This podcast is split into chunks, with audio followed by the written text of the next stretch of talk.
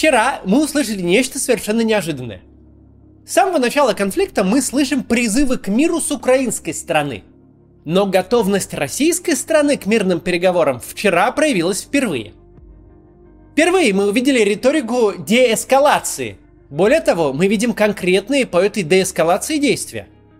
Разведка НАТО говорит, что не только в риторике российской страны на переговорах, но и в реальности российская армия начинает отходить от Киева. То есть до Москвы постепенно начало доходить то, что было понятно примерно с того момента, когда украинское руководство не бежало, когда для Украины началась Отечественная война. Простая истина о том, что на этой войне можно погубить массу людей, но выиграть ее нельзя. Люди, которые называют себя русскими патриотами, люди, убежденные в строительстве русского мира, в силе русского оружия, чувствуют себя обманутыми. Им обещали Киев, а не дали ничего, положив много солдат и офицеров. Я прочитал вчера несколько источников, где сторонники войны были возмущены исходом переговоров. В частности, например, комментарий к каналу Russia Today в Телеграме. Кстати, почему-то эти комментарии некоторые украинские СМИ пытались выдать за мнение россиян. Конечно, пишет их совсем небольшое агрессивное меньшинство. Правда, вот оно искренне хочет войны, хочет захвата Киева и прочего такого. Ну так вот, там среди потока всяких мыслей странных иногда задают верный вопрос. А зачем же тогда все это было нужно? Вопрос очень хороший. У путинской спецоперации изначально не было никакой цели, никакого смысла – она ничего не могла достичь. Она не защищает наших на Донбассе, а несет туда только горе и разрушение.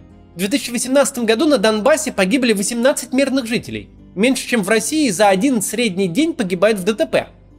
Убить десятки тысяч мирных жителей, солдат и офицеров, чтобы закончить такой, как говорил Путин, геноцид? Никто всерьез не мог считать это целью. Можно было считать это поводом. Это как гопник, который говорит «нет ли сигаретки», не сигаретка становится поводом конфликта. Но целью считать это никто не мог. История с НАТО тоже, очевидно, никак не связана с реальностью. НАТО никогда не угрожала России, Россия уже граничит со странами НАТО, и от их границ до Москвы 600 километров по прямой. Украина тут ни на что бы не повлияла, даже войди она в НАТО, а ее туда принимать-то никто не собирался. Начинать войну ради э, непродвижения НАТО на восток тоже целью не выглядит невозможно ответить на вопрос, зачем все это было. Потому что это все было не зачем. Просто так. Люди погибли просто так. Но мало того, что все это было просто так, что Путин просто захотел взять Киев просто из-за расплодившихся тараканов в своей голове. Но военная операция еще и завязла. И провалилась на следующий же день после начала. А российская армия понесла чудовищные потери. Что это вообще такое было? И что значит вчерашний переговор? Об этом сегодня.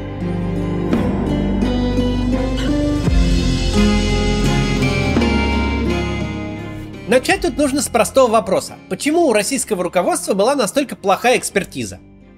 Почему, в принципе, была начата война, в обреченности которой был убежден даже Максим Кац, у которого нет ни собственного военного опыта, ни образования, ни должных экспертов внутри команды?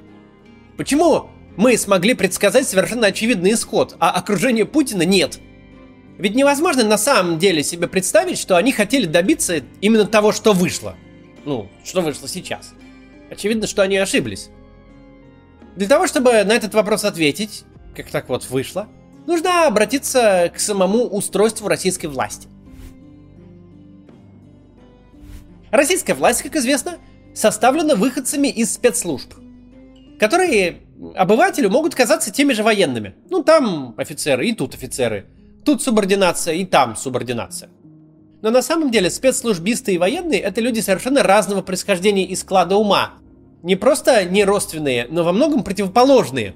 Антагонизм и взаимное недоверие между армией и тайной полицией – это то, что действительно можно назвать российской скрепой.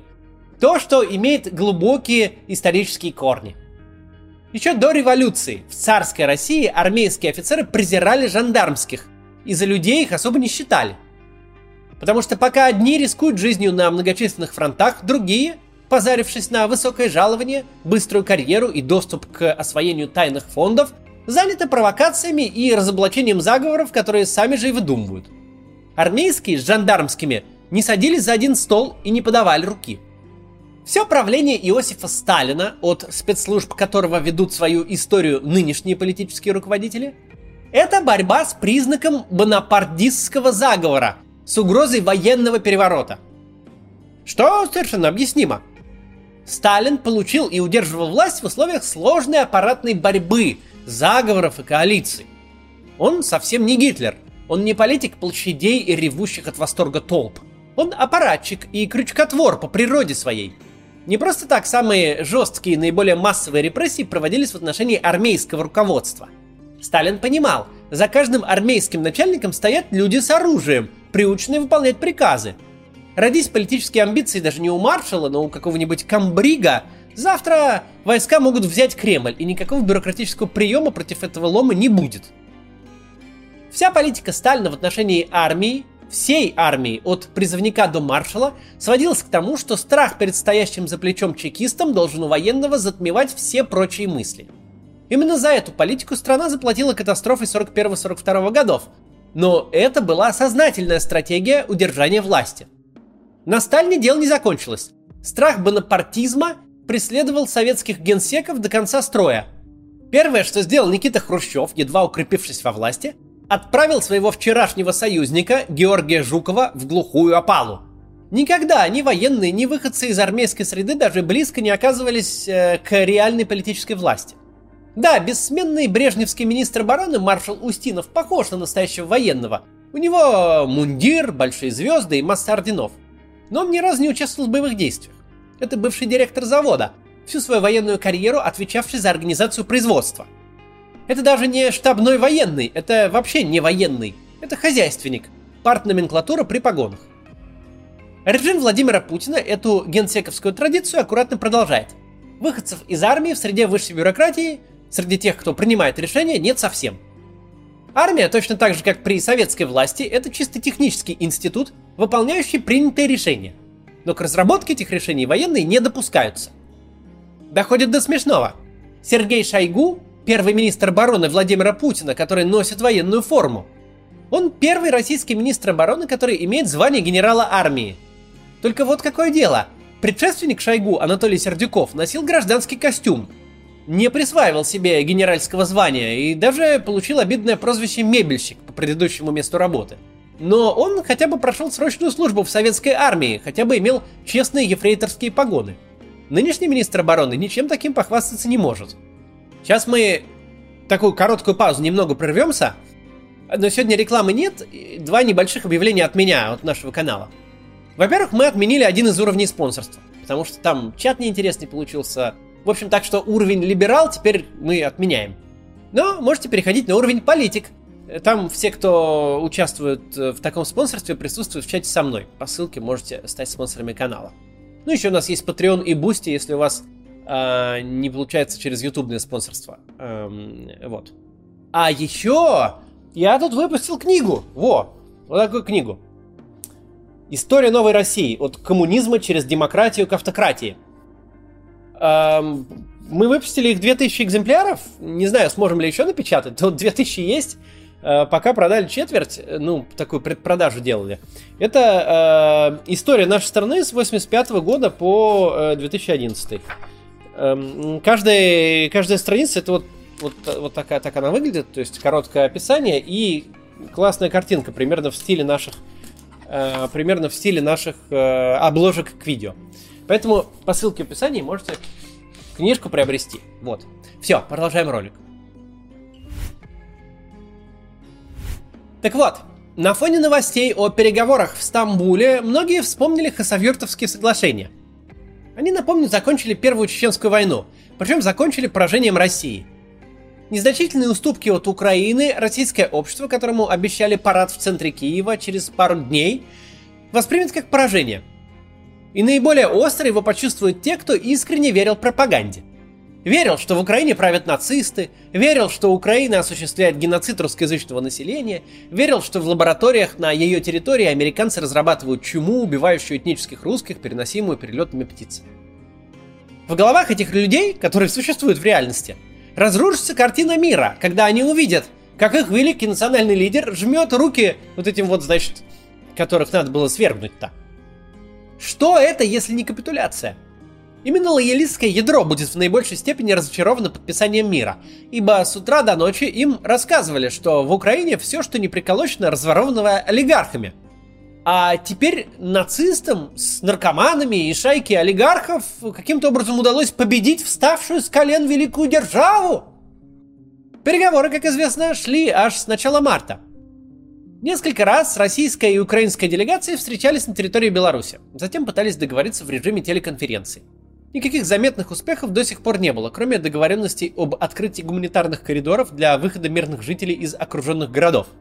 Впрочем, и эти договоренности постоянно нарушались и никак не спасали жителей Мариуполя от гуманитарной катастрофы, вызванной блокадой со стороны российской армии. Новый раунд переговоров давал некоторую надежду на успех. Хотя бы из-за места проведения – до сих пор стороны встречались буквально в чистом поле, где-то на границе Беларуси с сопредельными государствами. А теперь их пригласили в Стамбул, да не абы куда, а в президентский дворец. Турецкий лидер Эрдоган лично поприветствовал участников переговоров перед началом их работы. Это очень показательно. Эрдоган тоже автократ. И он, как и любой автократ, любит быть причастным к позитивным новостям, а к негативным не любит. Именно поэтому, кстати, предыдущие переговоры проходили не в Минске, и Лукашенко на них не показывался, потому что хоть какого-то положительного результата не ожидалось. Вчера присутствие Эрдогана и представление его резиденции для переговоров создали позитивный фон. Кроме того, о существенном смягчении позиции Москвы на фоне военных неудач писала накануне газета Financial Times. В частности, говорилось о том, что Россия готова отказаться от большей части своих первоначальных требований включая денацификацию и демилитаризацию, смысла которых все равно так никто и не понял. Присутствовал на переговорах в Стамбуле и российский миллиардер Роман Абрамович, которому пресса приписывает ключевую роль в том, что они вообще состоялись. На вкладе Абрамовича в переговорный процесс следует остановиться чуть подробнее. Он наглядно иллюстрирует, зачем были нужны персональные санкции против олигархов – Роман Абрамович не сказать, чтобы важный инфлюенсер внутри современной политической элиты России. В 90-х он был частью ближайшего окружения Бориса Ельцина и правой рукой Бориса Березовского, который претендовал на звание серого кардинала Кремля. Но приход к власти Путина всю старую ельцинскую гвардию убрал на второй план, а на авансцену вышли новые люди, друзья юности нового президента, его бывшие коллеги по питерской мэрии и товарищи по секции дзюдо – те, кто с этим не согласился, отправились в изгнание, как Березовский и Гусинский, ну а Ходорковский и вовсе сел в тюрьму. Остальные олигархи согласились на роль второго плана, при которой их влияние на происходящие политические процессы стремилось к нулю. К тому же каждому из них была выдана персональная общественная нагрузка. Роману Абрамовичу досталась должность губернатора Чукотки, которую он занимал 7 лет. А потом еще 5 лет он был председателем Чукотской думы – в 2010-м он э, практически исчез из публичной повестки, сосредоточившись на частной жизни и управлении своим наиболее известным активом футбольным клубом Челси.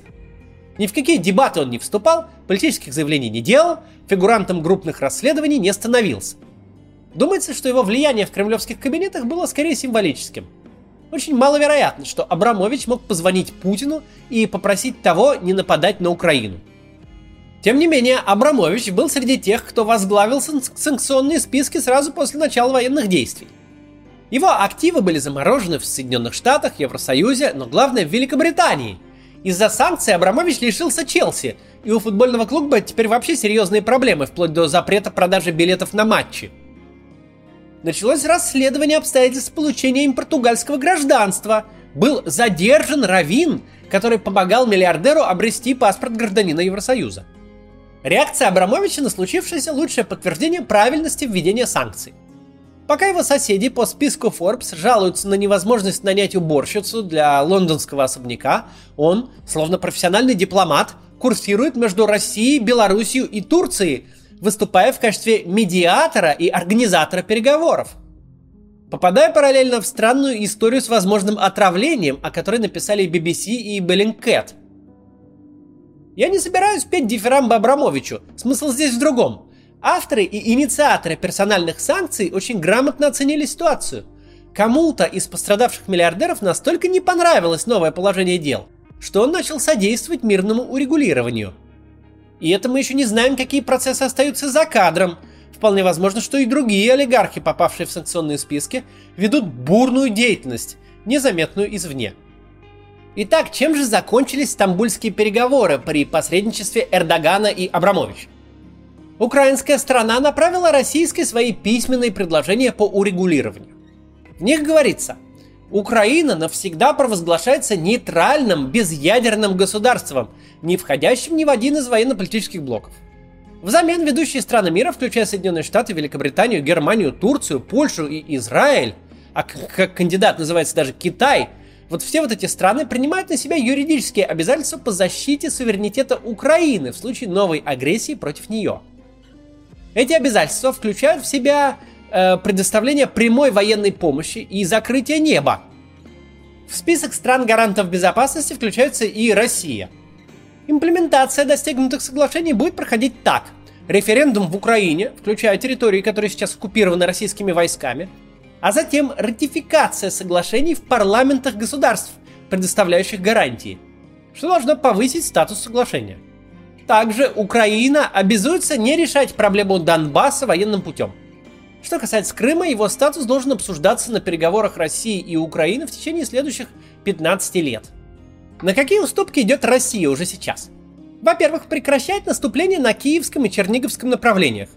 То есть на тех, которые были изначально наиболее приоритетными – не сказать, что это для Москвы какой-то большой шаг навстречу. Наступление на Киев давно уже провалилось.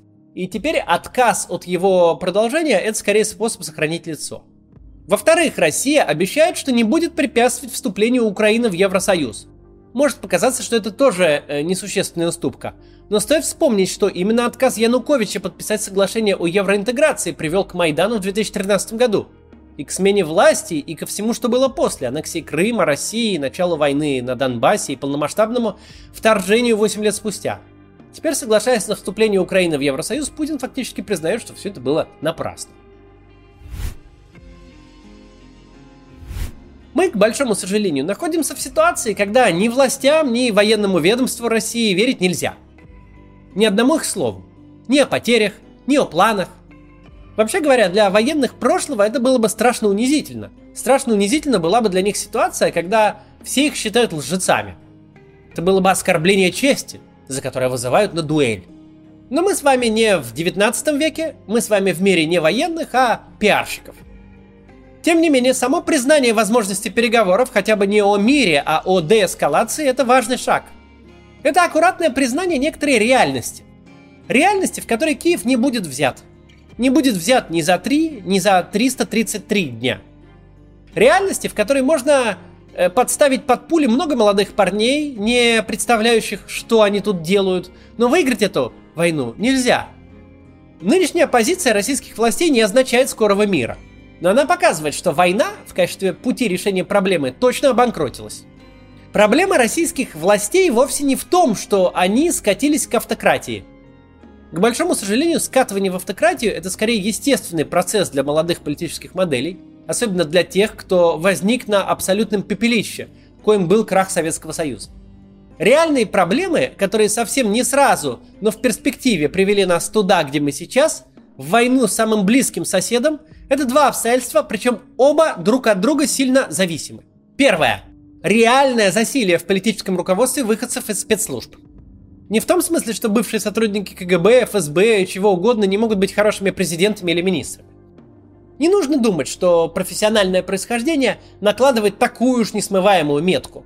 Но в том случае, когда представители одной профессии занимают все политическое руководство, вот тогда мы получаем ту проблему, которая называется «если ты молоток, то любая проблема для тебя – гвоздь».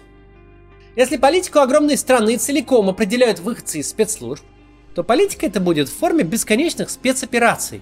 Это будут бесконечные попытки кого-то обмануть, кого-то ввести в заблуждение. А поскольку над ними никто не стоит, поскольку они сами на вершине пирамиды, то будут попытки, и часто успешные, ввести в заблуждение и обмануть самих себя. Вообще, парадоксальным образом российская власть права. Это не война. Ведь война имеет внятную цель, например, победить противника. Войну ведут военные, в нашей модели вовсе от, отставлены от принятия решений. Это именно что спецоперация. Никто не понимает, с какой конечной целью она ведется, включая организаторов. Просто падают ракеты на Мариуполь, просто гибнут люди. Куда это должно вырулить, непонятно никому, ведь организаторы уже успешно обманули самих себя и действуют по обстоятельствам. Обстоятельства сейчас таковы, что выиграть нельзя, значит будут переговоры о мире. А второе обстоятельство. Российская власть это люди одного круга. Будь этот круг даже не чекистским, будь, будь этот круг э, астрофизическим, мы бы получили картину не сильно лучше. Сегодня стало модно выводить средний возраст аппарата управления. И если выводить реальную среднюю температуру по больнице, по министрам и высшим чиновникам, то мы даже неплохо выглядим. Соединенным Штатам не сильно уступаем. Но беда в том, что не надо измерять по всей высшей бюрократии. Надо смотреть на аппарат принятия решений, и в нашем случае это Совет Безопасности. Совет Безопасности состоит преимущественно из людей настолько одинаковых, что прям диву даешься. Близкие годы рождения, почти идентичная трудовая карьера. Эти люди хорошо друг друга понимают. Это было бы плюсом. Но минус в том, что они варятся в собственном соку. Любая идея, свойственная их поколению и трудовому сословию, не подвергается сомнению, она становится фактом. Фактом становятся свойственные для этой среды исторические фантазии. Фактом становится все, что мы слышим из телевизора и не можем спастись от стыда. Я начал с природы нашей власти, с того, почему чекисты не могут понять военных и не умеют военную науку. Но нужно помнить самое главное – Значимы эти соображения становятся лишь тогда, когда в руках одного человека с течением исторических обстоятельств концентрируется неадекватная власть. Сегодняшняя война и весь ужас нас окружающий – это не про то, что нужно искать специальных людей, особенных, которым можно доверить правление. Но про то, что никому, включая серого клерка с чекистским прошлым, который никогда ни на что не претендовал и всю жизнь командовал скрепками, нельзя доверять такую власть что власть всегда должна быть распределена. В Украине, кстати, это хорошо умеют. До завтра.